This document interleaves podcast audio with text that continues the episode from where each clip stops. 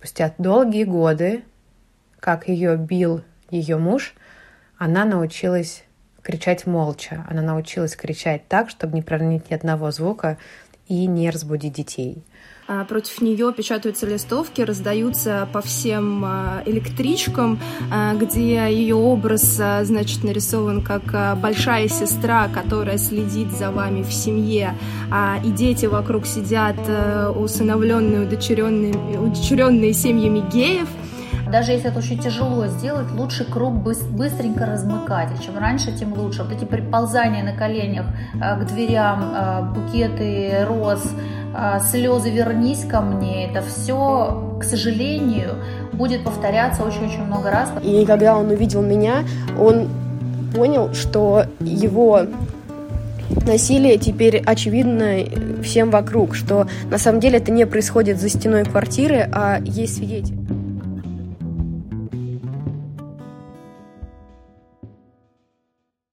Всем привет, меня зовут Даня, это подкаст «Молодые и глупые», Сегодня мы будем разговаривать про домашнее насилие. И, наверное, это одна из самых сложных, серьезных и страшных тем, которая когда-либо была в моем подкасте. Поэтому в подкаст я позвал людей, которые в этом разбираются. Со мной сегодня на связи э, удаленно, естественно, Алена Попова, основательница проекта «Ты не одна». Э, Алена, привет. Привет, соосновательница.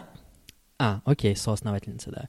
И Оля Гладышева, журналистка «Дождя», авторка видеоматериала, который я увидел на Фейсбуке, который называется «Бить, любить, служить», если не ошибаюсь, про домашнее насилие в семьях полицейских. Привет, Оля. Да, привет, все верно. Также специально для этого эпизода свои комментарии дали Марина Песклакова-Паркер, основательница центра «Анна», и Анна Ривина, директор центра «Насилию нет». А своими личными историями поделились Маргарита Белева и Кристина Морева. За это им всем большое спасибо. Почему я решил делать этот выпуск, я для начала объясню и вам, и, собственно, будущим слушателям. Я так вышло, вырос в хорошей семье, в довольно безопасной атмосфере, и для меня всегда все это было где-то вдалеке, в восточных странах, где-то, ну, в прошлом, я не знаю, в общем, везде где-то, но не в современном мире. И только когда там последние несколько лет, там, 4-5 лет я начал читать новости, я стал погружаться в какие-то э, политические дела, в... я завел Facebook в конце концов и так далее. Я постепенно стал понимать, что на самом деле все не так радужно, как мне казалось, и все равно на сегодняшний день у меня нет ответов на вопросы, э, наверное, на очень простые, и, наверное, вам их задают постоянно. Например, вопрос почему мужчины, которые чаще всего физически там сильнее, а, банально просто, почему вообще а, они занимаются такими вещами, почему они бьют женщин дома, тех, за, ну, на которых они женились, которых они любили и так далее, и так далее. Почему женщины, которые находятся в такой ситуации долго а, или даже недолго, почему они все равно продолжают это терпеть? Почему в России нет никакого, как я понял, понятного пошагового инструментария, что делать по шагам, чтобы как-то себя защитить, если ты вдруг оказалась в такой ситуации. И, возможно, это супер банальные вопросы, и их можно нагуглить, но кажется, что чем больше людей получат на них ответы, тем больше вероятность, что однажды эта ситуация будет меняться или совсем изменится к лучшему. Начнем с простого. Что такое домашнее насилие? А, давайте с этим определимся. Я попрошу Алену про это рассказать. Вот что понимается под этим? Домашнее насилие – это циклический э, круг, из которого очень тяжело выйти, где более ресурсный, э, мы не называем более сильным, более ресурсный человек э, нарушает личные границы менее ресурсного человека. В домашнее насилие входит ряд насильственных действий, среди которых физическое, сексуальное – а, ментальное или психологическое насилие и экономическое насилие. Все эти виды насилия определила Всемирная организация здравоохранения. Мы, собственно, когда создавали, писали наш закон, мы учитывали, как э, ВОЗ определяет э, домашнее насилие.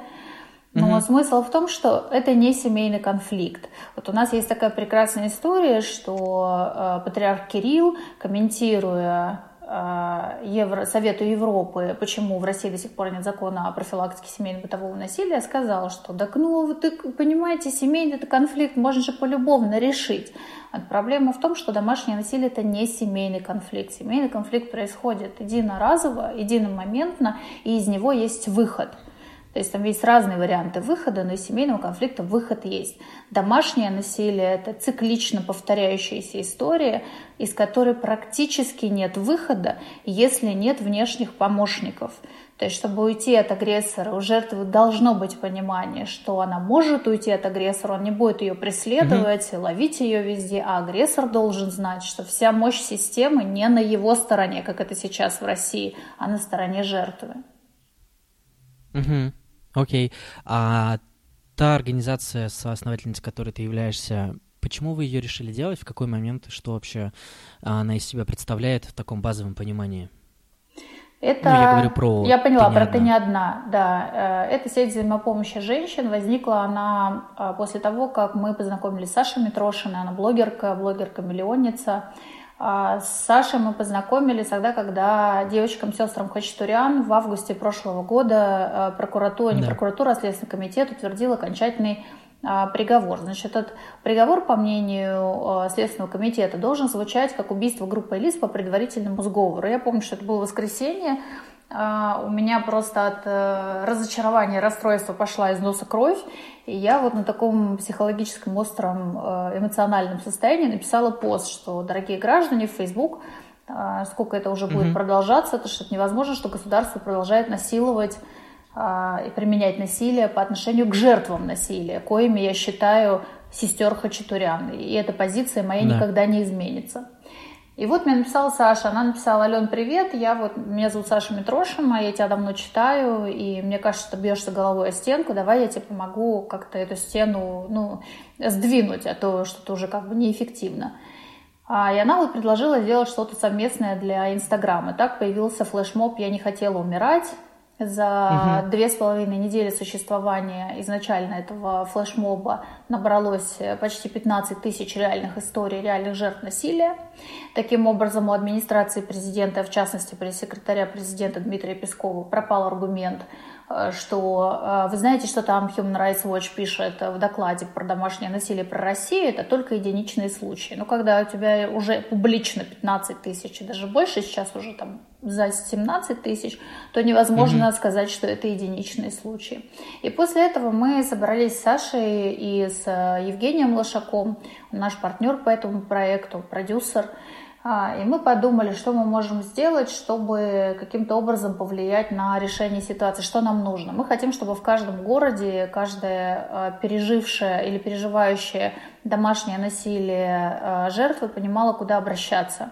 А, кто может помочь, кто может публично рассказать, кто может за руку привести в полицию, кто может... Э, то есть масса ответов на вопросы. И мы сделали вот эту сеть взаимопомощи женщин и сделали там одну фишку, которая мне очень нравится, это автозаполнение заявления в полицию. То есть автоматизировали этот процесс. Uh-huh, uh-huh, uh-huh. Вот. А в этом году, из-за того, что мы сейчас все на режиме изоляции, сейчас мы занимаемся тем, что мы считаем, жертвы насилия оказались в самой жуткой ситуации сейчас, поскольку в изоляции они 100% да, находятся да, да. с агрессором. А, и с учетом вот этих всех карантинов и так далее, э, жертв никто с распростертыми объятиями не ждет. И поэтому мы сейчас занимаемся экономической безопасностью женщин, то есть помогаем создать возможности заработка даже в кризис, чтобы женщина могла уйти в любое место, оплатить его сама, уйти от агрессора. Угу. Окей, круто. Хорошо. А, вообще я окончательно решил, что буду это делать, этот выпуск на эту тему, а, когда мне, как я уже вначале сказал, мне попалось, а, попался материал Оли про насилие в семьях полицейских, и я его посмотрел, я очень сильно ужаснулся и подумал, что, видимо, ну, надо все-таки об этом рассказать э, и поговорить с кем-то, кто понимает э, весь масштаб проблемы. Оля, ты можешь рассказать про то, как ты делала этот материал и почему ты решила делать именно его? Ну, то есть э, мне интересно именно то, что ты а... взяла еще более узкую как бы прослойку в этой угу. э, аудитории плохих людей, именно полицейских. А, но мне кажется, что это просто э, как бы сужает э, проблему и показывает кризис системный. А, во-первых, это люди, наделенные властью, а тиран семейный, он в любом случае человек ресурсный, а здесь он ресурсный вдвойне, то есть у него есть связи в полиции, а, он как бы с работы приносит э, вот эту всю вражду и некую агрессию, с которой он сталкивается. Плюс э, полиция — это такая замкнутая система, где существует и дедовщина, и всякие проблемы, именно связанные с властью. Mm-hmm. Поэтому они тоже как бы жертвы, но в свою агрессию, которую они приносят там, э, они не стали начальниками, они там постоянно терпят унижение от своего начальства. И свои эти проблемы они приносят домой, э, и в итоге отыгрываются на женщинах, которые не могут им ответить. Э, несколько моих героинь обращались в полицию там, перед, да. э, перед несчастным случаем, перед смертью, перед э, или э, даже если э, ситуация не дошла до, до, до собственно печального финала, если женщине удалось выбраться, как в случае четвертом, который я описала, женщина mm-hmm. смогла обратиться в кризисный центр и сбежать из семьи. Но даже тогда, когда она обращается в полицию, она боится, что ей не поверят, во-первых, а во-вторых, когда приезжает полиция, она видит, что тиран это их коллега, а, и что это может осложнить ситуацию. Или, например, а, к ней при... я, я э, Да, да, да. да. Угу. Или, например, к ней приезжают участковые, а муж дома. А, и это уже как бы не связано с полицией, но тем не менее, а муж дома. И вот она должна рассказать о своей ситуации, а, что в ее семье периодически ее избивают, что она встречается с агрессией постоянно а, при муже. То есть участковый заходит mm-hmm. к ней в дом, а, и, конечно, муж все это видит, и это еще больше как бы его И он тоже полицейский, разжигает. Как бы коллега, и он, и он типа... тоже полицейский, да. И, и как бы это его еще больше разжигает, и он а, еще больше а, будет думать о том, как отомстить, и за, она поломала там его жизнь, карьеру и так далее. А если все-таки он полицейский, то а, любая такая а, жалоба, а, конечно же, вызовет а, какие-то проверки. А, он может а, быть уволен. Он, если ты банкир, там, например, а, то, угу. скорее всего, тебя не уволят с работы, если вдруг на тебя поступит жалоба. А тут тебя сразу увольняют. И, конечно же, он сделает все, чтобы пресечь это. А, mm Возможно, а, дело даже не дойдет до обращения в полицию. Да, я хотела Олю дополнить. Э, собственно, вот когда я только начала заниматься этой темой насилия, я начала заниматься, сколько уже получается, 7 лет назад, когда мою, мою подругу, очень близкую подругу, ногами в живот избил ее сожитель, она была на восьмом месяце беременности. Я тогда тоже не знала, что есть домашнее насилие в таких масштабах. У нас в России, по данным mm-hmm. Росстата, 16,5 а, миллионов жертв насилия в год. А, домашнего причем разных видов. И а, я не знала, что у вас вот эта вот эпидемия, не коронавируса, а именно домашнего насилия. А я не знала, что государство защищает агрессора. Но второй случай, который меня просто выбил из колеи, это был случай девушки Алины. Она жила в Туле, совсем молодая, ей 19 лет было, и она встречалась с парнем из спецназа. И этот парень из спецназа регулярно приходил и таскал ее просто по стенам головой. И когда она на него пожаловалась, э, дело было... В полицию? Да, она на него пожаловалась в полицию, э, и вместо того, чтобы защищать ее, ее посадили в итоге. А, дело приобрело такой оборот, что она нападала на него с ножом, он оборонялся, в связи с этим он, ему пришлось ее порезать этим же самым ножом, Э, все не совпадает, все очень плохо, тяп-ляп, но ее посадили. И он угу. ей пообещал, что помимо того, что тебя посадили, я там э, сделаю все, чтобы ты спокойно там не находилась, чтобы к тебе применяли насилие в колонии. А второе дело, которое уже спустя много лет э, также меня очень сильно поразило, это дело гражданина Гусятникова и прекраснейшей совершенно Алены да. Вербы. Да, да. А, он сотрудник ФСКН бывший, причем бывший а, который нанес Алене 57 ножевых ударов, нанес, накрыл, значит, ее тело тряпочкой. А, до этого Алена обращалась в полицию, она просто очень большое количество усилий предприняла, чтобы остаться в живых.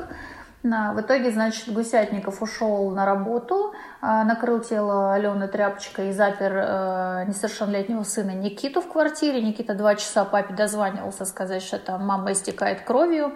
В итоге, э, чтобы было понятно, как э, происходят дела в России, помимо того, что Алену не защитили, в итоге у нас труп, так еще и э, судья Российской Федерации не хотела лишать Гусятникова родительских прав с тем мотивом, что то, что он убил жену, во-первых, не значит, что он плохой отец, а во-вторых, э, с тем мотивом, что наличие несовершеннолетнего сына на иждивении скостит э, Гусятникову срок. А мужчин у нас вообще э, надо жалеть, поскольку они бедные и несчастные, нуждаются в защите и понимании. А вообще... Более того, защита, более того, защита просила, чтобы ему скостили срок еще потому, что он действующий полицейский. А, то есть там а, были еще более абсурдные а, нормы, почему ему должны дать меньше. В итоге, конечно, ему дали меньше, потому что у него на иждивении ребенок, а, но, слава богу, апелляция, на апелляции все-таки добавили еще год. Хотя по мне так 10 лет, которые ему дали в итоге за убийство жены, это ничто по сравнению там со сроками, а, которые дают а, за твит и так далее, когда тебе 5 лет там дают да. за то, что ты а, написал а, твит а, с призывами Э, не самыми э, лучшими, но тем не менее. За то, что ты просто написал одно предложение, тебе дают 5 лет, а тут 10 лет за то, что ты убил свою жену. Конечно, уж, э, ужасно совершенно несправедливая система. И плюс еще надо сказать, что если мы а, сейчас бы в разговоре подключили бы центр Анна, это общероссийский телефон доверия, он создан Мариной Песклаковой-Паркер, мы ее так среди нас называем мама законопроекта о домашнем насилии, то что она за него бьется уже uh-huh, больше 20 uh-huh. лет. А, так вот, Марина говорила мне, что большинство звонков и большинство обращений на телефон доверия как раз от э, женщин, спутники которых э, служат в правоохранительных органах. Не обязательно в полиции, но вообще во всех правоохранительных органах. Безусловно. В смысле, в процентном отношении всех, кто да, обращается? Да, в процентном отношении от всех, кто обращается на телефон доверия. И это абсолютно обоснованно, потому что вот эта защита чести мундира, когда э, девушка звонит, а там сидит какой-нибудь э, Василий, и Василий говорит, слушай, ну я же знаю, у меня у самого такая проблема, ну как же вы баб-то мужиков-то можете доводить? И начинается вот это вот пол полная байда, и в итоге женщина абсолютно не защищена, плюс еще что обещают сотрудники правоохранительных органов своим жертвам? Я тебя буду преследовать, я тебе знаю всю информацию. Это постоянный психологический прессинг, это постоянное преследование, это невозможность вообще хоть куда-то скрыться. Некоторые девчонки уезжают за рубеж, потому что они реально не понимают, как оставаться в нашей стране. И вот все вот это вот, я абсолютно согласна, что вызвано гнилью внутри нашей системы, просто просто гнилью, потому что э, сотрудники полиции, вообще сотрудники правоохранительных органов ощущают, что из-за того, что они просто служат в правоохранительных органах, они уже более ресурсные, чем жертвы насилия, которые, которые они позволяют себе применять насилие. Плюс есть же дети, а люди, семьи с детьми, где муж полицейский да. Э, при да. этом еще. А, как женщина уйдет от детей? Ведь, а, естественно, она будет думать, что эта система оставит детей с ним а, и никогда в жизни не отдаст а, их ей, uh-huh. потому uh-huh. что uh-huh. будет считаться, что муж полицейский с ними, а, ну, как бы им, им, ему, а, детям будет с ним лучше, что у него там есть квартира, а, что у него есть ресурсы. Государственная должность, он охраняет порядок, конечно же, а, с ним детям будет лучше. И поэтому женщины еще остаются с тиранами, потому что понимают, что они не смогут увидеться со своими детьми, а, потому что он не даст просто. Слушайте, у меня просто мурашки по коже от истории, которую вы рассказываете. Вот и, и злость, и какая-то обида за несправедливость. Я начала заниматься проблемой домашнего насилия еще в начале 90-х. А Марина Песклакова-Паркер, основательница Центра я, «Анна». в общем-то, осознанно услышала об этой проблеме через исследования. Я работала тогда в Академии наук, в исследовательском институте, и на институт пришли письма э, от женщин, которые подвергались домашнему насилию. Это были два письма э, женщин, которые не знали друг друга, но они в конце письма написали одну и ту же фразу. В Академии наук вы там, наверное, умные люди и знаете, кто может мне помочь. И вот я над этим тогда задумалась и поняла, что этим женщинам помочь не может никто, и убедилась в этом, когда начала просто сначала поддерживать мам, две мамы в школе моего, э, в классе моего сына, рассказали о том, что подвергаются насилию. Когда одна из них пришла ко мне избитая, я стала звонить в полицию, в больницу, пытаясь понять, кто может ей помочь. И везде я слышала одно и то же. Это частное дело, мы этим не занимаемся. И вот тогда я поняла, что эти женщины для нашего общества невидимы. Это женщины, которые страдают, они находятся в опасной ситуации, но ни общество, ни государство не готовы их поддерживать. Наверное, вот этот шок такой от того, что эта проблема есть и ничего нельзя сделать, это было, в общем, таким главным моим мотивом а, помогать, начать помогать этим женщинам. Телефон доверия был вначале создан а, как абсолютно волонтерский телефон, и он был создан в, при институте. Мне разрешили тогда, как часть исследований – начать этот телефон, и это вот и стало началом пути создания центра «Анна». Телефон заработал в 92 году, в 93-м он уже был известен, а, в общем-то, довольно широко, но хотя он заявлялся как московский телефон, первое время я работала, в общем-то, женщинами из разных городов России. Мне звонили со всей страны и даже еще бывшего Советского Союза. А, чем сегодня занимается центр? А, сегодня у нас есть всероссийский телефон доверия 8 800 7600, он бесплатен. А, и помимо этого мы занимаемся продвижением, осозна... изменением осознания – а, проблемы насилия в отношении женщин уже более широко, что это не просто частная чья-то проблема, а что это проблема нарушения прав женщин, что государство несет ответственность за бездействие, то есть за то, что э, не создана система реагирования э, на такую серьезную э, опасную проблему. Помимо этого мы занимаемся э, поддержкой региональных организаций, которые работают в этой области. Недавно вышел наш очередной доклад. Это обзор ситуации в России. Он доклад называется «Остаться в живых», и он действительно отражает сегодняшнюю ситуацию с насилием в отношении женщин в Российской Федерации. А, у нас иностранные доноры. А, это, а, например, Европейский Союз. В общем-то, это основной наш донор на сегодняшний день.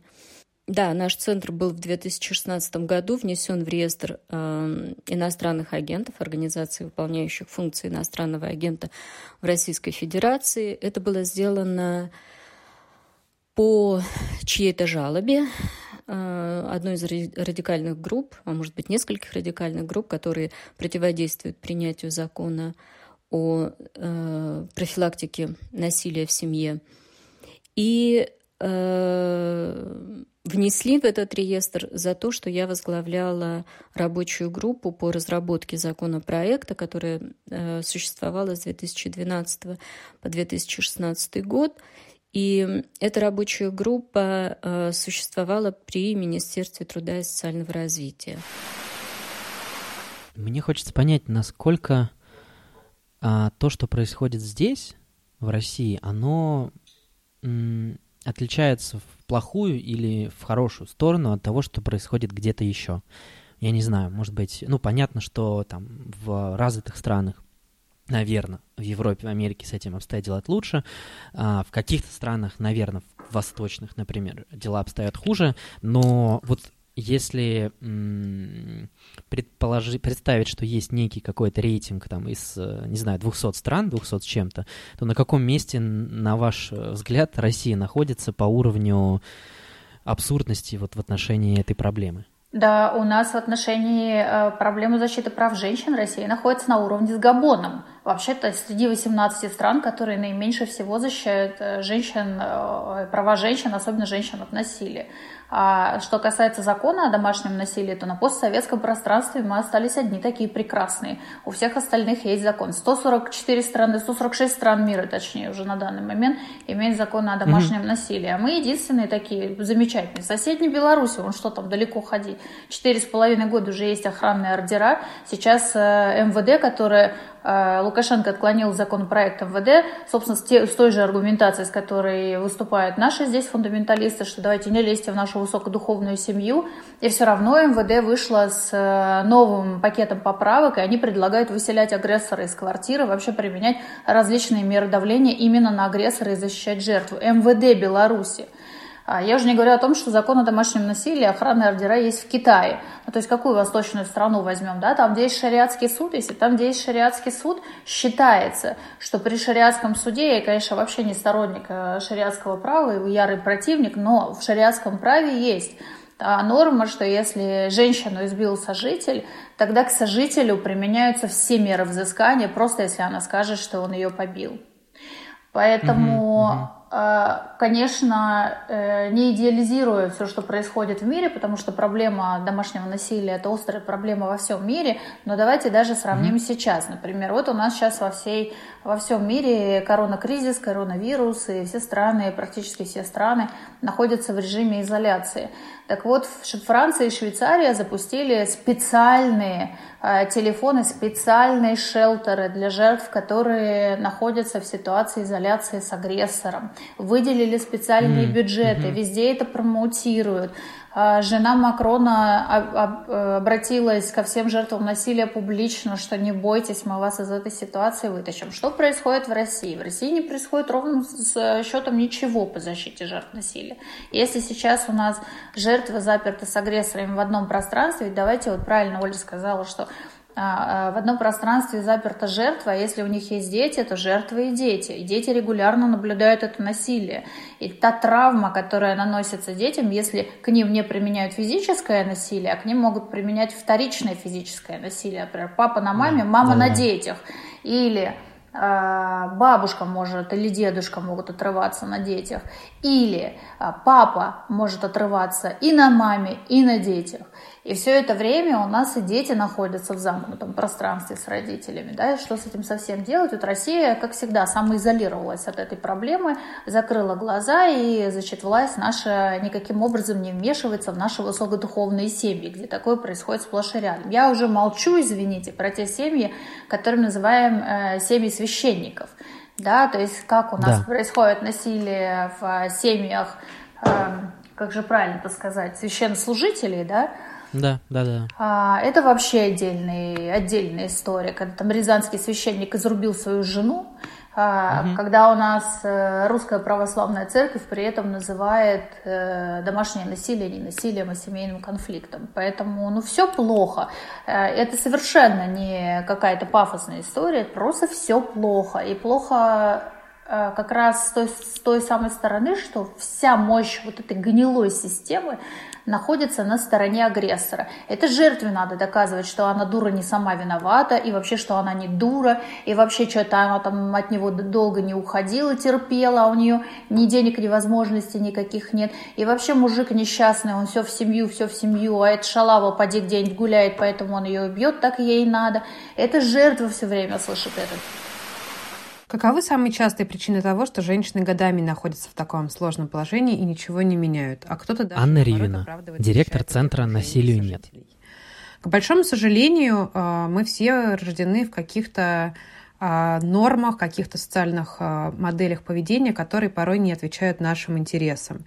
И то же самое, конечно же, касается вопроса домашнего насилия, поскольку женщины исторически воспринимались как условно обслуживающий персонал, которые должны быть удобны, и в том случае, если они ведут себя неправильно, их за это можно наказать.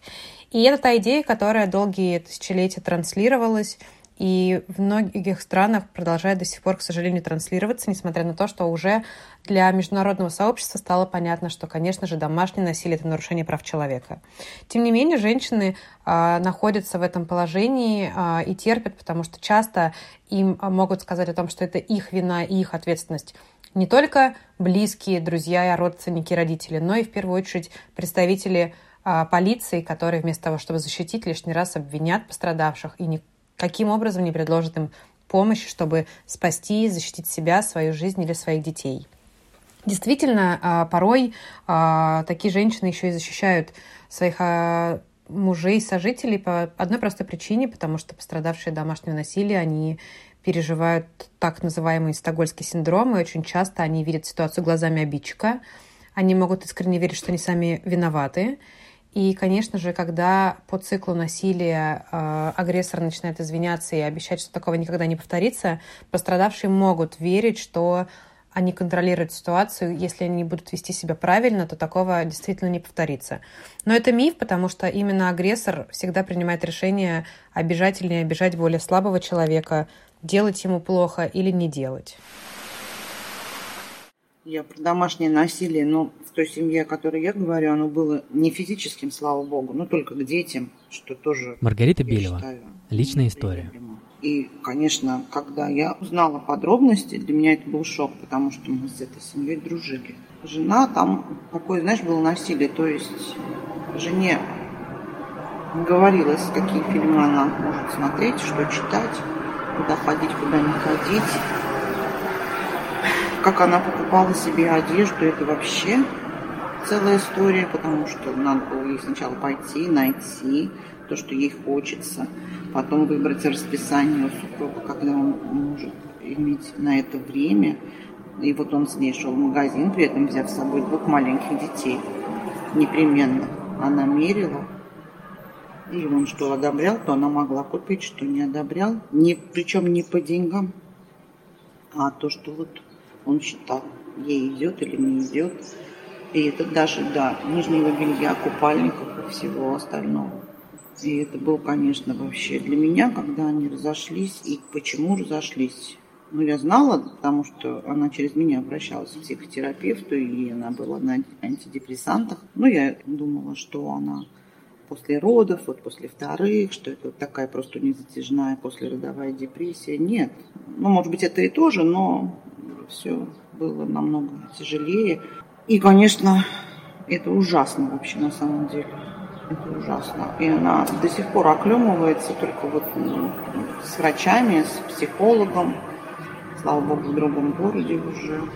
И вот сейчас стала более-менее походить на нормальную женщину, активную, хорошей жизненной такой позицией. Но чего это стоило, еще, наверное, время покажет. Если помните, была жуткая история с декриминализацией, то есть статья побоев да, в Уголовном я, кстати, хотел кодексе. спросить про вот эту историю. А, ты могла бы чуть подробнее рассказать, в чем, был, в чем была суть? Я помню, что там был какой-то очередной абсурд ужасный а, на эту тему, но не очень помню, в чем была суть. Да, абсурд заключался в том, что была статья 116 Уголовного кодекса Российской Федерации, которая называлась «Побои». Побои – это синяки, ссадины, кровоподтеки или без следов. А, и вот наши прекраснейшие депутаты решили декриминализировать эту статью, то есть вынести ее из Уголовного кодекса и перенести ее в административный кодекс. Административный кодекс, кодекс об административных правонарушениях, это вот вы перешли улицу на красный свет, и вы, пожалуйста, ну, понятно, там, да, а да, неправильно да. машину припарковали. Почему я привожу пример с неправильной парковкой? Потому что а, что сделали депутаты? Они сделали штраф от 5 до 30 тысяч рублей в случае побоев. Вот реальное дело, например, в Томской области мужик хоккейной клюшкой э, жену избил внутри квартиры, и ему дали э, штраф 5000 рублей. Тот же самый штраф, который вы заплатите за неправильно припаркованный автомобиль в городе Герой Москва. И вот наши прекрасные депутаты, когда вот этот весь абсурд и жуть для жертв насилия делали, они оставили а, повторные побои. Это побои, которые произошли в течение года. А у нас насильники, надо сказать, очень умные стали. Они ждут, например, год и один день и уже побоев повторных не возникает. Плюс не возникает повторных побоев, если в первом случае обстоятельства дела были иные. Например, я там не знаю, он ее побил на почве того, что он пришел злой, а второй раз он ее побил э, какими-то специальными предметами и совершенно с другими мотивами. Да? Это уже не повторные побои. И повторные побои – это дело частного обвинения. Это когда жертва сама должна написать заявление в полицию, ей вынесут отказной. Дальше она должна сама идти в суд, сама нанимать адвоката, сама доказывать, э, что она жертва. А рядом сидит холеный насильник, которому сейчас из-за нашего законодательства, за наши с вами налоги предоставлен бесплатный адвокат. Вот скажите мне, это нормально? Просто как какой-то кошмар, я не понимаю. А, а почему... Вот сейчас, наверное, супер банальный вопрос, но я просто не понимаю, если все постсоветские страны уже приняли этот закон, даже Белоруссия, Украина и, судя по всему, Казахстан тоже, а, хотя это такая там страна исламская, восточная и так далее. Так собственно, почему у нас-то не принимают ничего такого? Или это связано с тем, что те, кто ответственны за принятие таких решений, они сами себя так и ведут? Или что? Но я просто пытаюсь, вот объясню. Я пытаюсь представить себе ситуацию, что есть 400 там человек, да, кажется, в Государственной Думе, 450. депутаты, которые занимаются... 450, которые занимаются, ну, должны заниматься тем, чтобы улучшать жизнь как бы всех граждан Российской Федерации. Я сейчас идеальную картину, да, описываю. И вот кто-то находит статью в Уголовном кодексе про домашнее насилие и думает, «Ну, как-то это слишком жестко, надо бы перенести ее куда-то в другое место. Ну, то есть нет, нет, а. это было не так. Слушайте, на самом деле так тоже нельзя, потому что это было в пакете предложений председателя Верховного суда господина Лебедева. А, тут участвовал очень сильно Верховный суд Российской Федерации, чтобы было понятно вообще, как выглядит наша система. И господин Лебедев вносил в Государственную Думу пакет а, поправок различные законопроекты. Так. Декриминализация шла вместе с, декрими... с декриминализацией домашнего насилия, шли статьи о декриминализации экономических преступлений легкой степени тяжести. Поэтому mm. э, это попало туда из-за того, что лоббировал Лебедев. Дальше подключилась прекраснейшая сенатор э, госпожа Мизулина, э, которая до 2012 года всю жизнь выступала за гендерное равенство и против э, торговли людьми, то есть против торговли человеческий трафик. Она даже книгу специальную написала и поблагодарила американское посольство за то, что они способствовали написанию книги и выдали средства на эту книгу.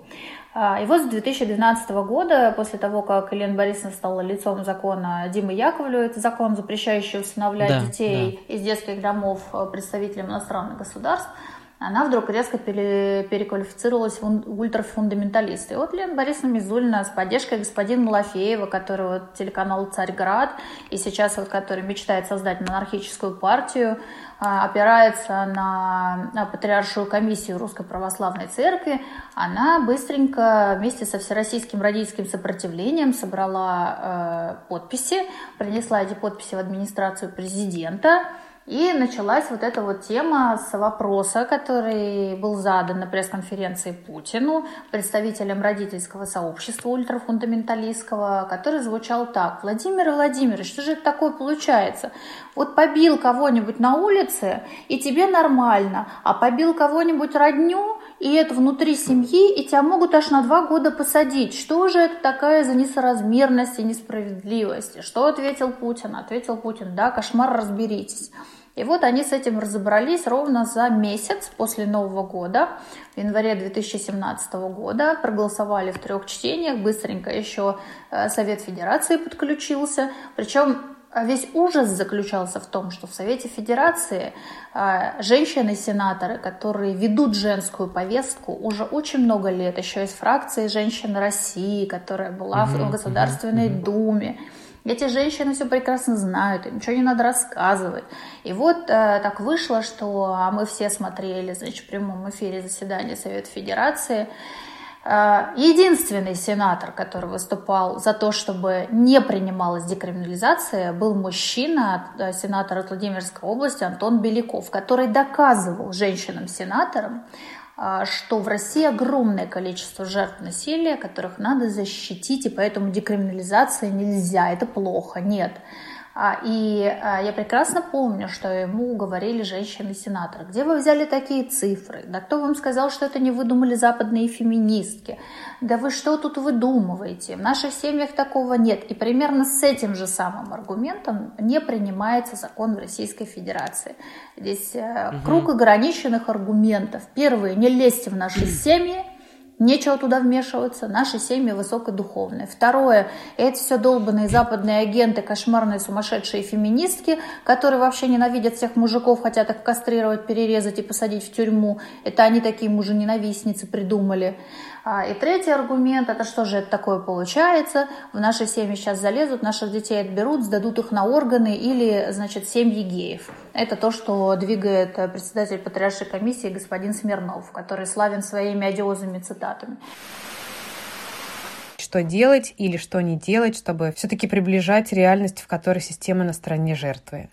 А, это очень сложный вопрос. Анна Ривина, директор Центра «Насилию нет». А, мы живем в той стране, где все очень плохо с правами человека. Мы живем в той стране, которая является патриархальной, и у нас есть право сильного на то, чтобы наказывать слабых. И э, здесь, конечно, уже у нас в одной точке пересекаются все эти проблемы, что у нас не признается как нарушение прав человека, хотя это именно так, и оно продолжает нарушаться. Считается, что женщины можно вести себя подобным образом.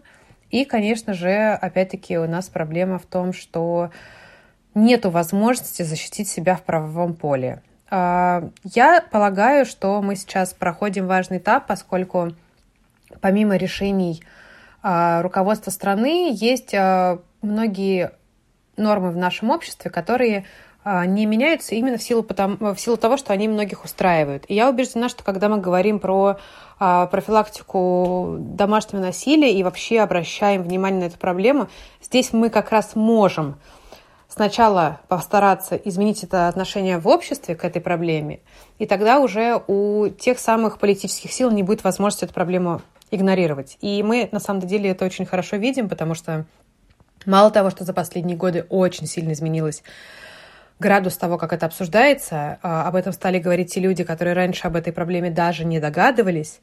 А, и, в общем-то, здесь ключевую роль играет просвещение, просвещение, еще раз просвещение. А, мало кто рискнет выйти и сказать, что да, насилие это хорошо, я за то, чтобы людей били, чтобы им доставляли страдания и, в общем-то, чтобы они мучились.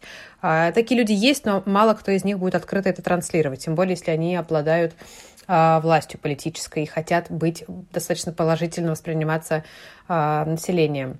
А, поэтому в данном случае очень важно объяснить, почему же это не семейное дело, почему же не сама виновата. И, к большому сожалению, вместо того, чтобы мы могли делать все это очень быстро и оперативно, и в масштабах государства сейчас есть единицы в виде организаций, правозащитников, которые этим занимаются, но тем не менее пытаются объяснить. И я вот, например, очень рада, что в данном случае совсем недавно нам удалось построить достаточно логичное и э, понятное общение с Департаментом социальной защиты города Москвы, где они понимают, что эта проблема есть, и они не хотят, чтобы эта проблема была, и они хотят, чтобы в Москве эта проблема решалась. Не могу пока сказать за всю страну, тем не менее, мне очень хочется верить, что за ближайш... в ближайшее время мы сможем изменить что-то именно на э, уровне политических институтов в нашем городе, в самом большом городе а, нашей страны, где население равняется суммарно тому количеству, сколько живет в нескольких странах из наших соседей. Что мы делаем, чтобы все-таки приближать реальность, в которой система на стороне жертвы? Дело в том, что э, для того, чтобы что-то менялось... Марина Пескалкова-Паркер, основательница Центра «Анна». В очередь изменить понимание и осознание проблемы. И это то, то, в общем, это то поле, на котором сегодня идет основная битва. А радикальные группы, которые э, пытаются противодействовать принятию закона, говорят о том, что это закон, который разрушит семью, там, нарушает какие-то традиции и так далее. А мы говорим о насилии в отношении женщин как серьезной социальной проблеме. И, кстати, домашнее насилие это не только в отношении женщин, это еще в отношении э, пожилых людей. Вот сейчас во время эпидемии это будет э, очень серьезное ухудшение положения сначала женщин, потом пожилых людей. Потому что, например, если закончатся деньги и семьи будут жить на пенсии пожилых людей, можно представить себе как давление на пожилых людей будет усилено. Это просто один пример сценария, как это может развиваться. А, для того, чтобы было осознание этой проблемы, нужно, чтобы, во-первых, а, были понятны последствия. Последствия и а, понимание, что это не бытовой конфликт. А часто насилие в семье описывают как бытовые конфликты. Это не бытовой конфликт, это системное насилие, это другой вид поведения. И он основан на страхе, на контроле, на подчинении. Что мы делаем? Мы, конечно, вот, например, один из инструментов, который мы применяем, это доклад, который недавно вышел, я о нем уже говорила, это доклад «Остаться в живых», и он описывает э, свидетельства пострадавших, а, различных специалистов и специалисток, которые работают в этой области, и описывает и анализирует последствия декриминализации насилия и показывает э, вообще все, э, все те части нереагирования со стороны государства, э, которые, в общем-то, э, должны работать. Ну, например, а почему вообще насилие в отношении женщин в семье – это нарушение прав человека? Дело в том, что государство несет ответственность как за действия, в результате которых страдают граждане, так и за бездействие. Не обеспечение, например, законопроектом и системой реагирования, в которых у женщин будет выбор, и они смогут куда-то обратиться, чтобы спастись, это и есть потакание насилию. Таким образом, это нарушение прав человека. А, мы, конечно же, э, пишем альтернативные доклады в ООН, и Российская Федерация вот отчиталась уже а, в комитет по Конвенции о ликвидации дискриминации в отношении женщин. И доклад вывешен, можно этот доклад прочитать. Мы будем писать альтернативный доклад. То есть это доклад, где мы будем а, показывать свою точку зрения на то, что на самом деле происходит в России. Уже дважды комитет э, выдвигал Российской Федерации рекомендации о том, что нужен закон о домашнем насилии. И это уже 10 лет. То есть уже давно Россия не выполняет свои обязательства по международ... вот таким международным нормам. Ну вот это, наверное, одни из примеров таких политических институтов, которые сегодня еще можно использовать. А, но проблема вот международных институтов в том, что они, конечно, медленны, они, э, Россия не всегда им следует, и поэтому э, основной такой наш внутренний политический, наверное, альянс – это, конечно же, Оксана Пушкина в Государственной Думе, которая очень отважно продолжает продвигать законопроект и показывает нарушение прав женщин. А без э, вот такой опоры, конечно, нам было бы совсем невозможно продвигать эту проблему. Помимо этого, э, активизм, женский активизм, мужской активизм. У нас появилось много вот э, примеров и молодых мужчин-активистов, которые поддерживают, понимают эту проблему, понимают, что традиция семьи на насилии точно не может строиться. И насилие разрушает семью скорее, чем закон, который будет предотвращать насилие. Поэтому вот активизм, а, особенно сейчас со стороны молодых людей, он, конечно, вдохновляет. И пока мы боремся вот э, с существующими барьерами. Э, я думаю, что молодежь сейчас делает все-таки, по крайней мере, у меня такое ощущение, вот на основе того, той молодежи, которая у нас волонтерит, которая приходит на наши мероприятия, на конференции, э, у меня ощущение, что молодежь делает какой-то другой выбор э, в, более, в сторону более эгалитарных отношений и точно отношений, основанных не на насилии. Меня вот э, вся вот эта вот борьба, конечно, поражает. Алена, а против тебя сейчас ведется какая-то э, кампания? Потому что я когда общалась с Оксаной Пушкиной, которая, собственно, в Думе продвигает законопроект, она рассказывала, как а, против нее печатаются листовки, раздаются по всем а, электричкам, а, где ее образ, значит, нарисован как большая сестра, которая следит за вами в семье, и дети вокруг сидят усыновленные, удочеренные, удочеренные семьями геев. А, и вот а, все вот это вот нагнетение, что если этот законопроект будет принят, то ваши дети обязательно окажутся в семьях геев. А, и вообще непонятно, почему они так используют а, вот эту вот повестку ЛГБТ. А, собственно, все, все вот это вот в кашу собирается и преподносится угу. людям, как будто а, у вас у всех отберут детей, если этот закон будет принят. Хотя о детях там вообще ни слова нет. А, там а, защита от домашнего насилия. А, это не про ювенальную юстицию или что-то такое.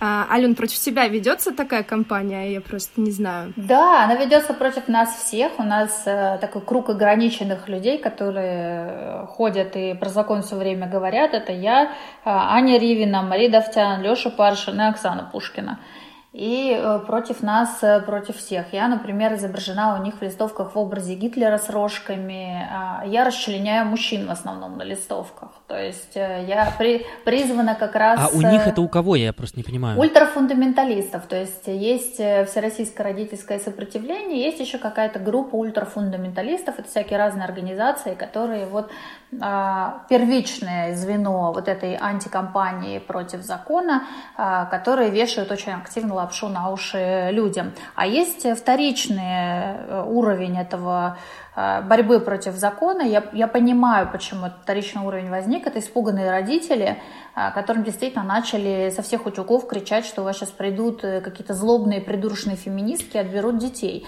Абсолютно понимаю родителей. То есть мне очень много моих знакомых написали, что, Ален, твой закон антинародный, как же так? И вот пока мы не выпустили на «ты не одна», у нас есть полная версия закона, если что, «ты не одна» слэш-закон, а, там mm-hmm. у нас полностью закон с нашими комментариями. Конечно, закон никаких детей, ни из каких семей не предлагает изымать.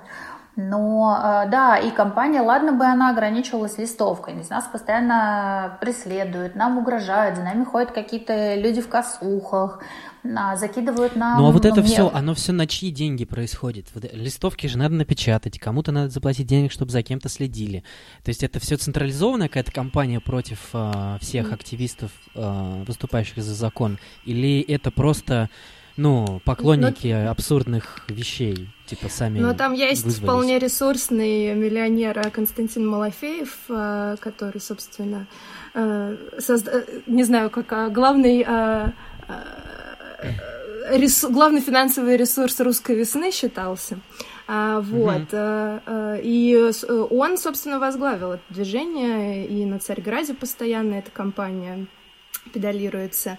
А, мне кажется, что все это, конечно, на его деньги происходит. Хотя у меня нет никаких доказательств, если что. Ну, э, я просто думаю, что это как раз э, стоит не так много денег, как, как наверное, э, кажется, поскольку все это напечатано на домашних принтерах. Единственное, что стоит денег, у них это крутая маркетинговая кампания. Частушки, которые они пишут, потрясающие совершенно, надо сказать, э, по своему психологическому влиянию, то есть прочитаешь, испугаешься реально. Это э, различные образы, которые они придумали. Э, например, парень приходит домой, и там ребенок играет в планшете, и парень отбирает, парень, папа этого ребенка отбирает планшет, и сказано, вот теперь за то, что ты отобрал планшет у ребенка, тебя сразу в тюрьму на два года. Ну, то есть, э, конечно, mm-hmm. вот маркетинговая компания стоит больших денег, я уверена. И уверена, что, конечно, Малафееву это очень интересно, поскольку э, на этом можно делать политические очки. Его цель только политические очки. Ему вообще без разницы. Э, Ваня, Маша, Глаша, вообще, мне кажется, ему без разницы на этот закон. А просто он понимает, что эта тема острая, и на этой теме можно очень хорошо Понятно. озвучить свою повестку. Угу, угу, угу, угу. Ну, ну плюс она найдет какой-то отклик. Ну, просто она найдет какой-то отклик э, в э, сердцах православных э, и людей, которые вырос, выросли в этом патриархальном обществе, потому что ну, действительно пугает, что тебе вдруг тебе десятилетиями объясняли, что с Запада приходит зараза, а тут еще якобы какие-то западные феминистки прозападные тебе рассказывают о том, что воспитывать нельзя, а они же считают, что если ты бьешь, значит ты воспитываешь, рассказываешь, ты рассказываешь, как надо жить, что да. так вот решается семейный конфликт в воспитательных целях. А шлепок а, и ребенка можно ремнем побить в воспитательных целях. А, и когда тебе говорят, что а, тебе сейчас феминистки запретят воспитывать твоих детей а, в воспитательных целях, дать подзатыльник а, твоей жене и так далее, а, все это патриархальное общество, конечно, негодует. Конечно, конечно. У меня э, личка была переполнена все это время, вот где-то с конца ноября и до, угу. э, я думаю, конца января, пока не появилась тема с э, коронавирусом, различными угрозами, как меня там будут расчленять, где мои куски тела будут раскидывать. Это все так поэтично, значит, выглядело. Всякие разные люди с разными фамилиями, обязательно мужчины. Ну, то есть, угу. да, и я, например, много раз э, за это время э, была на каких-то мероприятиях, куда приходили обязательно представители, вот эти ультрафундаменталисты, которые называют себя исконными христианами, а, которые вставали, начинали мне говорить, что просто у меня на лбу написано, что я шпионка, и что, конечно, лучше, если меня уже прямо сейчас отсюда, прямо с этого мероприятия повезут куда-нибудь в Кутузку, и хорошо бы, если была бы еще гильотина, чтобы сразу голову мне отрубили. А так, конечно, э, только потому, что я ненавижу мужиков, э, я все это и придумала. То есть это, это понятная история консолидации ультрамаргинального или ультрафундаменталистского э, такого крыла угу, угу, последователей патриархата. Если немного помечтать и представить, что мы можем выполнить, я не знаю, три любых действия, на наш взгляд, наиболее эффективных для того, чтобы эту проблему решить, или пять любых действий, неважно. А, кажется, что сама по себе проблема, она пойдет на спад довольно быстро. Если принять закон, если по телевизору, по Первому каналу показать серию, там, не знаю, передач о том, как вот было, были какие-то уголовные дела и что случилось с э, агрессорами, то есть там они уехали на 25 лет, например, куда-нибудь какая-то крупная общественная компания, э, баннеры и так далее, и есть ощущение, что вот Э, какие-то такие совокупные меры, даже за год они просто кратно снизят количество э, таких происшествий, просто по той причине, что, как, собственно, вы и говорили до этого, потому что агрессоры поймут, что система не на их стороне. Так вот, теперь э, к вопросу. Понятно, что нужно сделать, но как это сделать с учетом того, что сама система, она не предполагает э, как, каких-то честных выборов, э, не предполагает того, что разные мнения, ну, то есть какой-то плюрализм мнений э, присутствует там в Государственной Думе, где все это принимается, э, что у нас Владимир Владимирович остается там на 16 лет, если захочет, э, в ближайшее время, ну и так далее, и так далее. Вот как сделать те самые эффективные шаги, при учете того, что сама по себе политическая система, которая, ресурсы, которые нужны, чтобы это сделать, она против этого всего. У вас есть ответ на этот вопрос? У тебя, у Да, Анны, абсолютно, у Марины? абсолютно. Ответ есть. Во-первых, э, Путин останется у власти только если все общество будет молчать и ставить галочки туда, куда надо. Если общество поймет, да. что оно не хочет э, у власти вот всю эту гернти-систему, Э, этой системы не будет. Вопрос в том, чего хочет каждый. Поэтому я уверена, что с точки зрения закона о домашнем насилии мы все равно победим. Рано или позже. Вопрос, чтобы это было, конечно, раньше, а не позже. А, но мы пообещали всем, что если надо будет костьми лечь около Государственной Думы, то мы это сделаем, а, и закон все равно будет. Вопрос, э, в каком виде дальше он будет. А, что нужно сделать сейчас? Сейчас нужно не отпускать вожжи из рук, не давать этой волне э, стать не волной, э, дать жертвам возможность так же, как они делали предыдущие два года, им низкий поклон, огромное спасибо всем, и Наташе Туниковой, и Рите Грачевой, всем-всем, кто э, публично говорил, кто выступал за закон, кто не побоялся этого сделать, они очень сильно помогли продвинуть этот закон, это их заслуга во многом. А, поэтому жертвам надо объединяться, и людям, которые неравнодушны, тоже надо понимать, что от, от действия каждого из нас зависит благополучие в той или иной семье. Если за стенкой плачет ребенок и кричит «не убивай меня, папа» или «не убивай меня, мама», ничего нет зазорного вызвать полицию. Вы делаете абсолютно правое дело, когда предотвращаете непоправимое. Так же, как если вы видите, что на улице родитель как-то обращается с ребенком жестко, у вас есть абсолютное право. Это право есть у каждого гражданина Российской Федерации, называется профилактика и пресечение преступных деяний или правонарушений. Мы наделены этим правом по Конституции, по Уголовному кодексу, Кодексу административных правонарушениях, поэтому не просто не быть равнодушными. И второе, конечно, безусловно, а, рассказывать публично обо всех этих случаях, а, делать э, значимой, видимой, слышимой информацию о присутствии насилия вокруг нас. Потому что же вот я 7 лет назад не знала, что он вокруг меня есть. И когда я узнала, насколько да. его много, я была просто шокирована. Если каждый человек будет знать, что его настолько много, то шок в какой-то момент превратится в правильные, абсолютно правильные рациональные действия. Действия, которые называются «протяни руку и помоги предотвратить э, преступное деяние». Угу. Ну и плюс, Оля. чем больше ты об этом рассказываешь, чем больше ты говоришь об этом, а, тем да. больше люди понимают, что это не норма. То есть э, многие свидетели домашнего насилия не обращаются в полицию, не, не готовы рассказать о том, что за стенкой э, кричит женщина, только потому что они считают, что э, ну, в этой семье так принято, зачем я буду вмешиваться в их семейные дела. А когда ты об этом слышишь из телевизора, ты читаешь об этом в газетах, а, где пишут, что это не норма, что это может довести до э, самых, э, самых страшных случаев, а это может закончиться убийством, то э, люди, мне кажется, понимают, и вот как раз это равнодушие, оно может уйти. Угу. А тебе, кстати, Оля, никакие... Я задам тебе твой же вопрос. А, после фильма, который ты сделала, а, тебе самой не поступали никакие угрозы а, негатив со стороны фундаменталистов или кого-то еще? Нет, кстати, мне никаких угроз э, не поступало.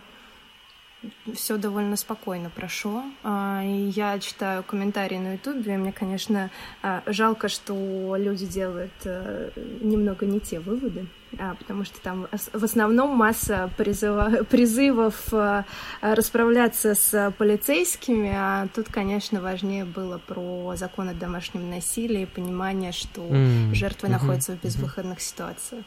А вот я, кстати, mm-hmm. хотела добавить Коле, это на самом деле очень важное наблюдение, что почему призывают э, там, применять насилие к полицейским, потому что вот этот альфа-мачизм, который у нас пропагандируется из разряда мочить сортире, уже да. 20 лет, он как раз вызывает этот цикл насилия, круг насилия, из которого мы не выбегаем как общество. То есть если тебя ударили, тебе обязательно тоже надо ударить. Если тебя булят, травят в школе, что тебе говорят родители? Ну ты что там, если ты особенно мальчик, слабак что ли? Ну-ка поднялся и ответь, да, давай там иди на бокс. Ты что там, терпила что ли? И так далее. Даже сам лексикон Э, которым описывается насилие, он всегда такой а, дворово-бандитский. Поэтому, а, конечно, сначала надо из этой парадигмы выходить, потому что полицейские, полностью с Олей согласна, применяют насилие в корне, а, связано с гнилью внутри системы, с тем, что система это насилие просто пропагандирует. На самом деле кулак в семье – это кулак государства, такой уменьшенный. То есть если кулак государства угу, применяется только в отношении преступников, и там действует э, система сдержек и противовесов, и это законно, тогда в семье насилие применяться в таком количестве просто не может. А так как все видят, что насилие одобряется, оно поддерживается, еще считается, что если ты такой весь альфа-самец, то это вообще круто, тебя будут уважать, а если ты вроде как никого не бьешь, так непонятно вообще, что ты делаешь в Российской Федерации. Поэтому... Мужик ли ты вообще или нет? Поэтому я, конечно, э, то, что Оля сейчас сказала, это очень важный маячок. То есть, э, когда делается большая работа для того, чтобы рассказать, что э, я тоже с Олей согласна, что и сотрудники полиции жертвы насилия, они своего рода просто проявляют вторичное насилие, жутко его проявляют, но изначально они сами жертвы насилия. И э, корень зла в том, что никто не видит, что систему надо менять, а не убивать полицейских. Потому что это ни, ни угу. к чему хорошему не приведет, это также просто замкнет это кольцо насилия. Как показывает практика, поменять все можно очень быстро, если захотите, нужна политическая воля. Анна Ривина, закона, директор Центра «Насилию нет». Буквы. Тем не менее, э, даже если мы будем говорить про закон, нам нужно дать тем же полицейским понимание, почему эту проблему нужно решать, и возможность эту проблему решать. Как минимум мы можем говорить про охранный ордер, который запрещает агрессору приближаться к тем, кто его боится, и в таком случае это уже будет преступление против государства, а не против человека, за что совсем другая ответственность. Опять-таки международный опыт э, демонстрирует э, успешную практику по курсам управлению гневом, куда направляют агрессоров принудительно, то есть они обязаны ходить это не по желанию. Если же они этого не делают, у них либо высокие штрафы, либо даже вплоть до тюремного заключения. Без сомнения, нам очень важна просветительская работа, чтобы все силы были направлены на том, что люди знали, что такое насилие, куда идти в случае, если оно происходит. Нам необходимо достаточное количество кризисных центров. А, например, в Европе стандарт таков, что а, должно быть порядка одного Точнее, не так. А, в Европе порядок таков, что в кризисном центре должно быть одно койко-место на 10 тысяч населения. У нас в городе, в Москве, всего лишь один кризисный центр, и то, как утверждают а, очевидцы, наполовину пустой, потому что недостаточно людей знают о том, что он есть, и, конечно же, туда сейчас достаточно э, трудно попасть из-за бюрократического высокого порога. Наши коллеги из Швеции рассказывали нам, что у них на страну в которой живет 10 миллионов человек, есть 200 кризисных центров. У нас нет такого числа не то, что на всю страну, так у нас еще и в Москве живет больше, чем 10 миллионов человек. Поэтому в этом смысле все, к сожалению, плохо. А, и, конечно, очень важно образовывать кадры, которые бы понимали, с какой, какой проблемой они работают. А, условно уже есть устоявшаяся практика, когда в полицейских отделениях есть а, сотрудники, которые именно понимают, что такое домашнее насилие, что такое цикл насилия, чем это отличается от конфликта и почему нужно вести себя тем или иным образом. Такая же подготовка должна быть и у судей, и у прокуроров, у тех, кто занимается детьми, а, те, кто связан со школами, опять-таки те же самые социальные работники, потому что у нас сейчас услышать «сама виновата» можно даже в том месте, куда вроде как ты приходишь за помощью.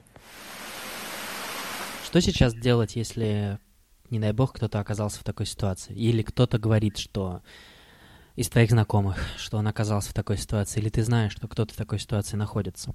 Что делать самому человеку, это первый вопрос. А, и второй вопрос, что делать тебе, если ты сам знаешь, что кто-то в этой ситуации находится.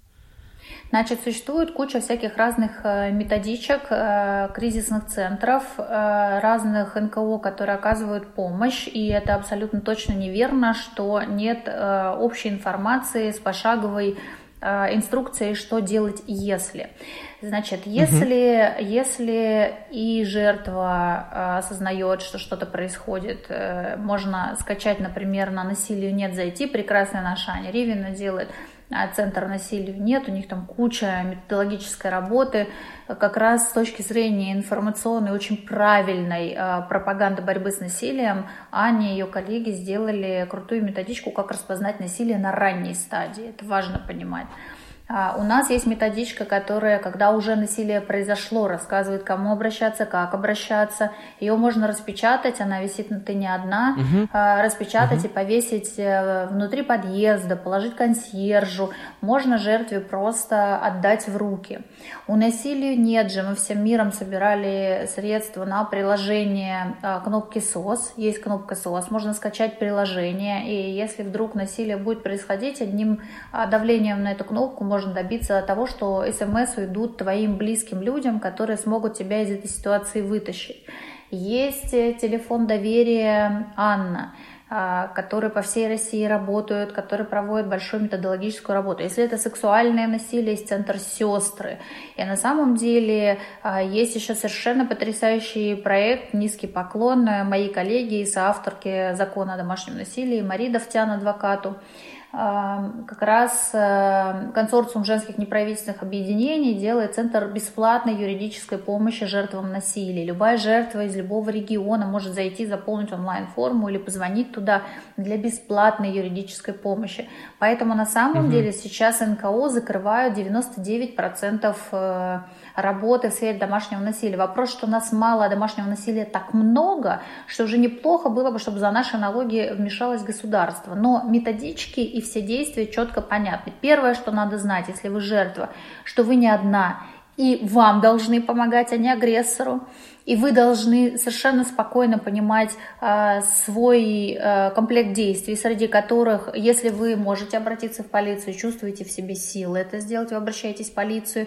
Если нет, вы просто должны понимать, что лучше уйти от агрессора.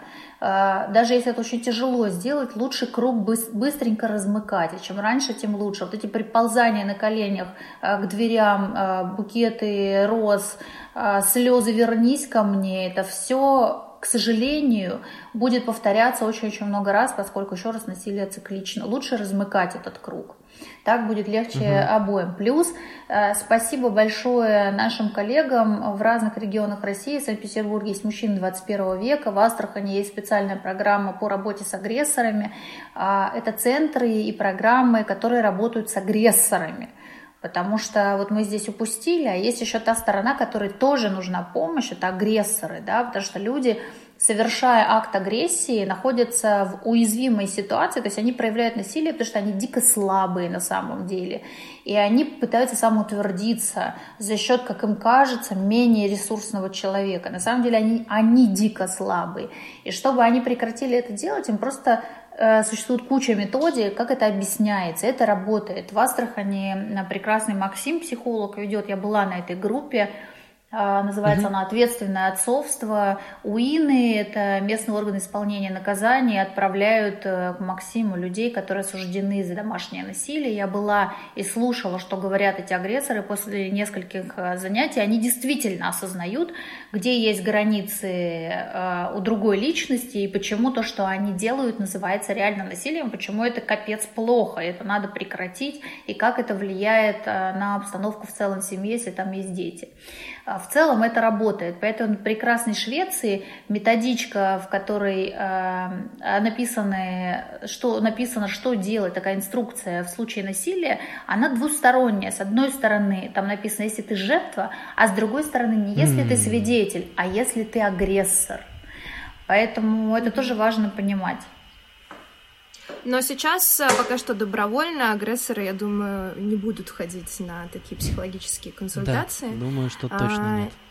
Да, и вот, э, насколько я понимаю, в законопроекте, который Алена в том числе писала, прописано, что э, после любого случая обращения женщины агрессор должен будет пройти такую психологическую консультацию, что очень полезно. Плюс, если мы об этом будем больше рассказывать, может быть, э, в сознании людей что-то изменится. Э, в принципе, у нас в обществе не очень любят психологов, психиатров и так далее. Все считают, что только шизофреники должны э, ходить э, на, на да, к сожалению, это так. Вот. А если мы больше будем просто об этом рассказывать, то, а, наверное, а, это уже не будет так стыдно прийти к психологу и попросить помощи. Действительно угу. же, многие, а, многие случаи решаются именно этим. Просто побороть агрессию, и тогда все наладится. Да, я э, хотела, я извиняюсь, Олю поддержать э, и сказать, что на самом деле есть яркие случаи, когда ясно, что э, не шизофреники совершают э, насилие. Например, в случае с профессором Соколовым, который убил, расчленил девушку да. Настю и пытался выкинуть части тела ее, значит, э, в реку в э, Санкт-Петербурге и нечаянно упал в воду и только поэтому э, сейчас находится под следствием. Но он ведь признан вменяемым, и большинство агрессоров признано вменяемым вменяемыми. Поэтому я не знаю, почему у нас такая стигма не ходить к психологам, но хорошо бы убрать стигму, давайте все э, потреблять водку, чтобы разобраться со своими психологическими проблемами и сместить ее на посещение психологов. Это решает, водка это тоже способ подавления агрессии и тех комплексов, которые у тебя есть. Поэтому лучше к психологу. Я очень, кстати, добавлю, что я сам работаю в компании Альтер, это сервис подбора психологов. И у нас есть отличный блог, где я приложу в описании в том числе ссылки на то, зачем существует психотерапия, с чем она работает, гид по разным направлениям психотерапии. Тоже почитайте и посмотрите. Куда идти и что делать? А, во-первых, если мы говорим про Москву, идти нужно к нам. Анна Ривина, а, директор центра «Насилию нет» по которому можно позвонить и связаться. Это в будние дни с 11 до 19 наш номер 8 495 916 3000. можно записаться к юристу, к психологу, прийти на группу поддержки. У нас есть, опять-таки, специалисты, которые помогают найти работу и как-то постараться выйти с финансовой э, сложной ситуации. Помимо этого есть кризисный государственный центр, как я уже сказала, несмотря на то, что там э, не так легко оказаться. У нас есть мобильное приложение, в котором есть список всех организаций, помогающим пострадавшим от насилия в нашей стране. И также этот список продублирован на сайте. У нас есть там карта помощи. Можно зайти, посмотреть организацию, куда можно обратиться и попросить о помощи. Вообще очень важно понимать, что из таких отношений очень сложно выйти без профессиональной помощи, поэтому э, самый лучший совет, если это происходит у кого-то из близких, э, создать какую-то обстановку доверия, сказать, что можно рассказать, можно довериться и поделиться э, своими бедами, и, в общем-то, как-то попробовать сагитировать обратиться именно к специалистам, которые смогут услышать и понять. А помимо этого у нас на сайте есть инструкция именно для родственников и друзей, которые знают, что так происходит в семье а, близкого человека и что в этом случае делать. Потому что, конечно же, в первую очередь сразу захочется сказать что-то нелестное про этого самого агрессора, а от этого делать не надо, потому что очень высока вероятность, что пострадавшие тогда не смогут вам доверять и как раз бросятся на их защиту, потому что так срабатывает психологический механизм защиты, и, в общем-то, не нужно ломать человека, а просто постараться принять его ситуацию и дать понять, что вы всячески готовы поддержать и быть на его стороне, какое бы решение ни было принято. Всем привет! Я хотела бы рассказать немножечко о теме домашнего насилия. Тот случай, который произошел несколько лет назад, заставил меня вспомнить... Кристина Морева. Личная том, история что я одно время хотела забыть, потом проработала, успокоилась и отпустила. Во время переезда в новую квартиру, пока в ней шел ремонт, я жила в съемной квартире и часто видела там девушку, которая жила напротив. У нее был очень понурый взгляд, Иногда я видела на ее теле синяки, и все это складывалось в одну очень пугающую догадку.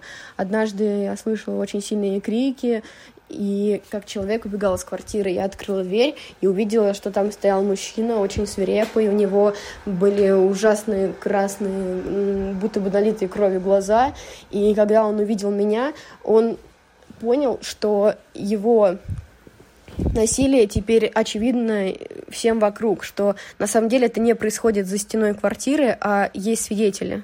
В этот момент сначала я испугалась очень, потому что я подумала, что он может меня ударить. Потом я почувствовала невероятную прилив сил из-за гнева, что меня очень, конечно, испугало. Я была невероятно зла на этого человека и была готова просто ринуться на него за то, что он делает с этой женщиной. Но я понимаю, что это только усугубит ситуацию, и что бы я ни сделала, хуже будет в итоге только ей, потому что всю свою агрессию он будет вымещать на своей жертве. В итоге в одну из наших столкновений я сказала, что, сказала фразу о том, что если у вас есть силы, вы сможете спастись. Вот. На что она прошла мимо, и я подумала, что я очень плохо поступила, что нарушаю границы другого человека. Но спустя несколько дней она сама позвонила в мою квартиру и спросила, э, неужели эта ситуация так очевидна людям вокруг. Я сказала, что э, это видно, но главное не то, что думают люди вокруг, а главное то, что вы готовы сейчас что-то изменить. Вот, на протяжении месяца мы вместе искали ей другую работу, э, чтобы она могла потом переехать, потому что заявлять открыто или идти что-то делать очень страшно, потому что когда, например, придет полиция и заберет этого человека на несколько суток за избиение, он вернется и всю свою злость за это выместит на своей жертве. В течение нескольких месяцев э, этой девушке удалось сменить работу, мы сняли комнату, и она смогла уехать. Вот. Дальше мы поддерживали связь какое-то время. Она сказала, что этот человек пытался искать ее, на что она обратилась в полицию, и, по-моему, они выписали какой-то запрет, но, конечно же, он не работает, к сожалению. Вот. Но благодаря ее силе ей удалось избавиться от этого. Но, конечно, огромную роль сыграло то, что она нашла в себе возможности сражаться с этой ситуацией и согласилась пойти в центр помощи э, для работы с психологом, потому что часто у жертв нет собственных сил, ресурсов а, моральных, э, чтобы противостоять этой ситуации. Поэтому чем больше мы об этом разговариваем, а, тем больше мы можем замечать такие ситуации. Если мы видим, что наши знакомые или друзья оказались в такой ситуации, можем им рассказать о том, что они, и постараться им помочь, но не закрывать глаза, как это было раньше. И я вижу, как это работает. Десять лет назад, когда ты сидишь дома и слышишь, как за стеной люди бьют друг друга и кидают вещи, что делают соседи? Они просто опускают взгляд и проходят мимо тебя на лестничной клетке, делая вид, что они ничего не знают, но они знают. И что происходит сейчас? Сейчас люди обозначают то, что они видят это, они вызывают полицию, они стучат в эту квартиру, они если они сейчас сами не готовы, да, сделать какой-то первый шаг и, взять на себя такую ответственность о помощи, да, они могут там оставить, э, например, какую-то информацию для жертвы, да, передать ей, что она может куда-то обратиться. Мой вопрос, наверное, последний такой. Мне кажется, что женщины, которые окажутся, оказываются в таком положении, э, во многом сталкиваются в том числе и с финансовыми сложностями, просто потому что они не могут уйти, потому что они, например, не работают, да, или, например, а, это не их квартира, или они снимают эту квартиру вдвоем, или что-то такое, или у нее небольшой заработок. Мне просто интересно, есть ли какие-то фандрайзинг-проекты, на которые можно там регулярно, перед, ну, не знаю, подписаться, оставить свою карту, и у тебя будет списываться там каждый месяц э, деньги в фонд, я не знаю, помощи, который помогает именно там финансово как-то мы... тем, кто оказался в этой ситуации? Это хороший вопрос, только мы считаем, я в большинстве своем, не знаю, может быть, уже появились какие-то такие проекты, что э, единомоментная финансовая помощь возможна, и это делают группы взаимопомощи и поддержки, есть такие много очень девочки делают, и в Фейсбуке много таких групп, а, им большое спасибо. Это обычно делают жертвы, которые сами пережили насилие. И там они скидываются mm-hmm. и вытаскивают mm-hmm. девушек из этого ада. Но в целом а, надо решать инфраструктурно эту проблему. И именно поэтому мы вот сейчас говорим об экономической небезопасности женщин и стараемся сделать как раз экономически безопасной эту среду. То есть сделать так, чтобы женщины поняли, что даже если он говорит, сиди дома, не работай, дорогая, я все заработаю, лучше работать. А если он все все-таки настаивать, чтобы вы не работали, сколько надо откладывать. А, если ты сидишь дома и все-таки в этой парадигме существуешь, то можно ли иметь альтернативный заработок, например, онлайн, и сейчас это актуально еще в коронакризис это делать.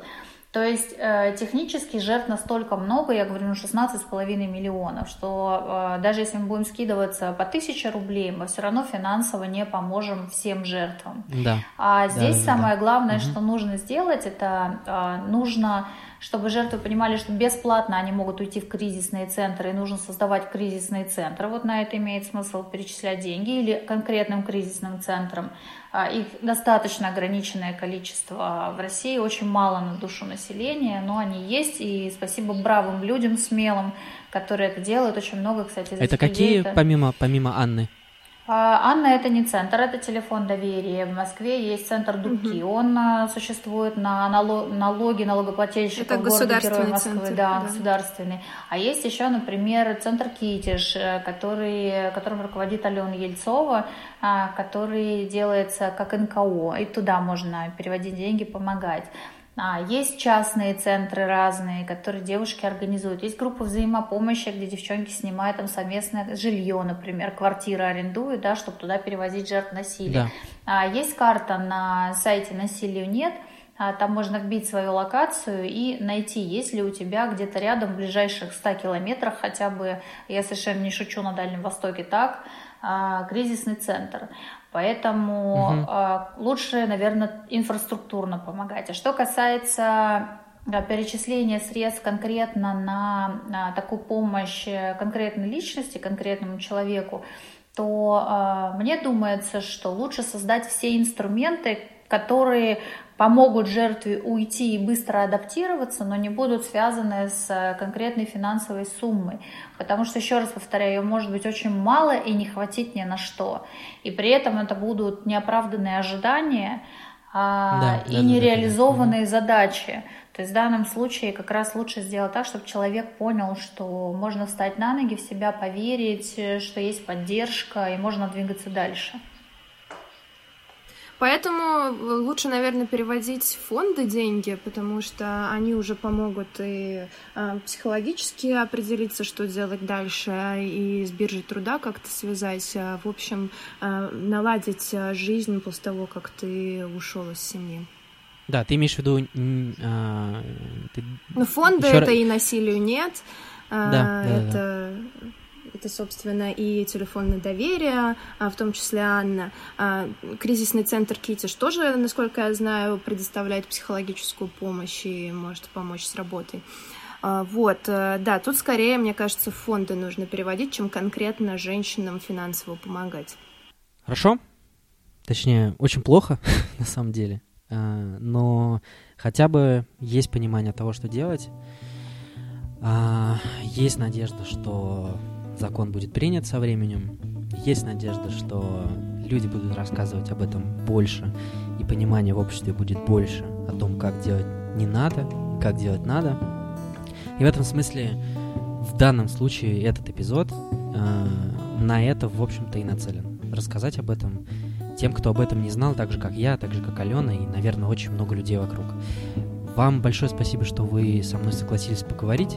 Я оставлю, естественно, все ссылки в описании, о которых вы говорили, про центры, про фонды, про брошюры, про э, сайты, про фильмы и так далее. И очень буду надеяться, что со временем эта ситуация будет становиться лучше.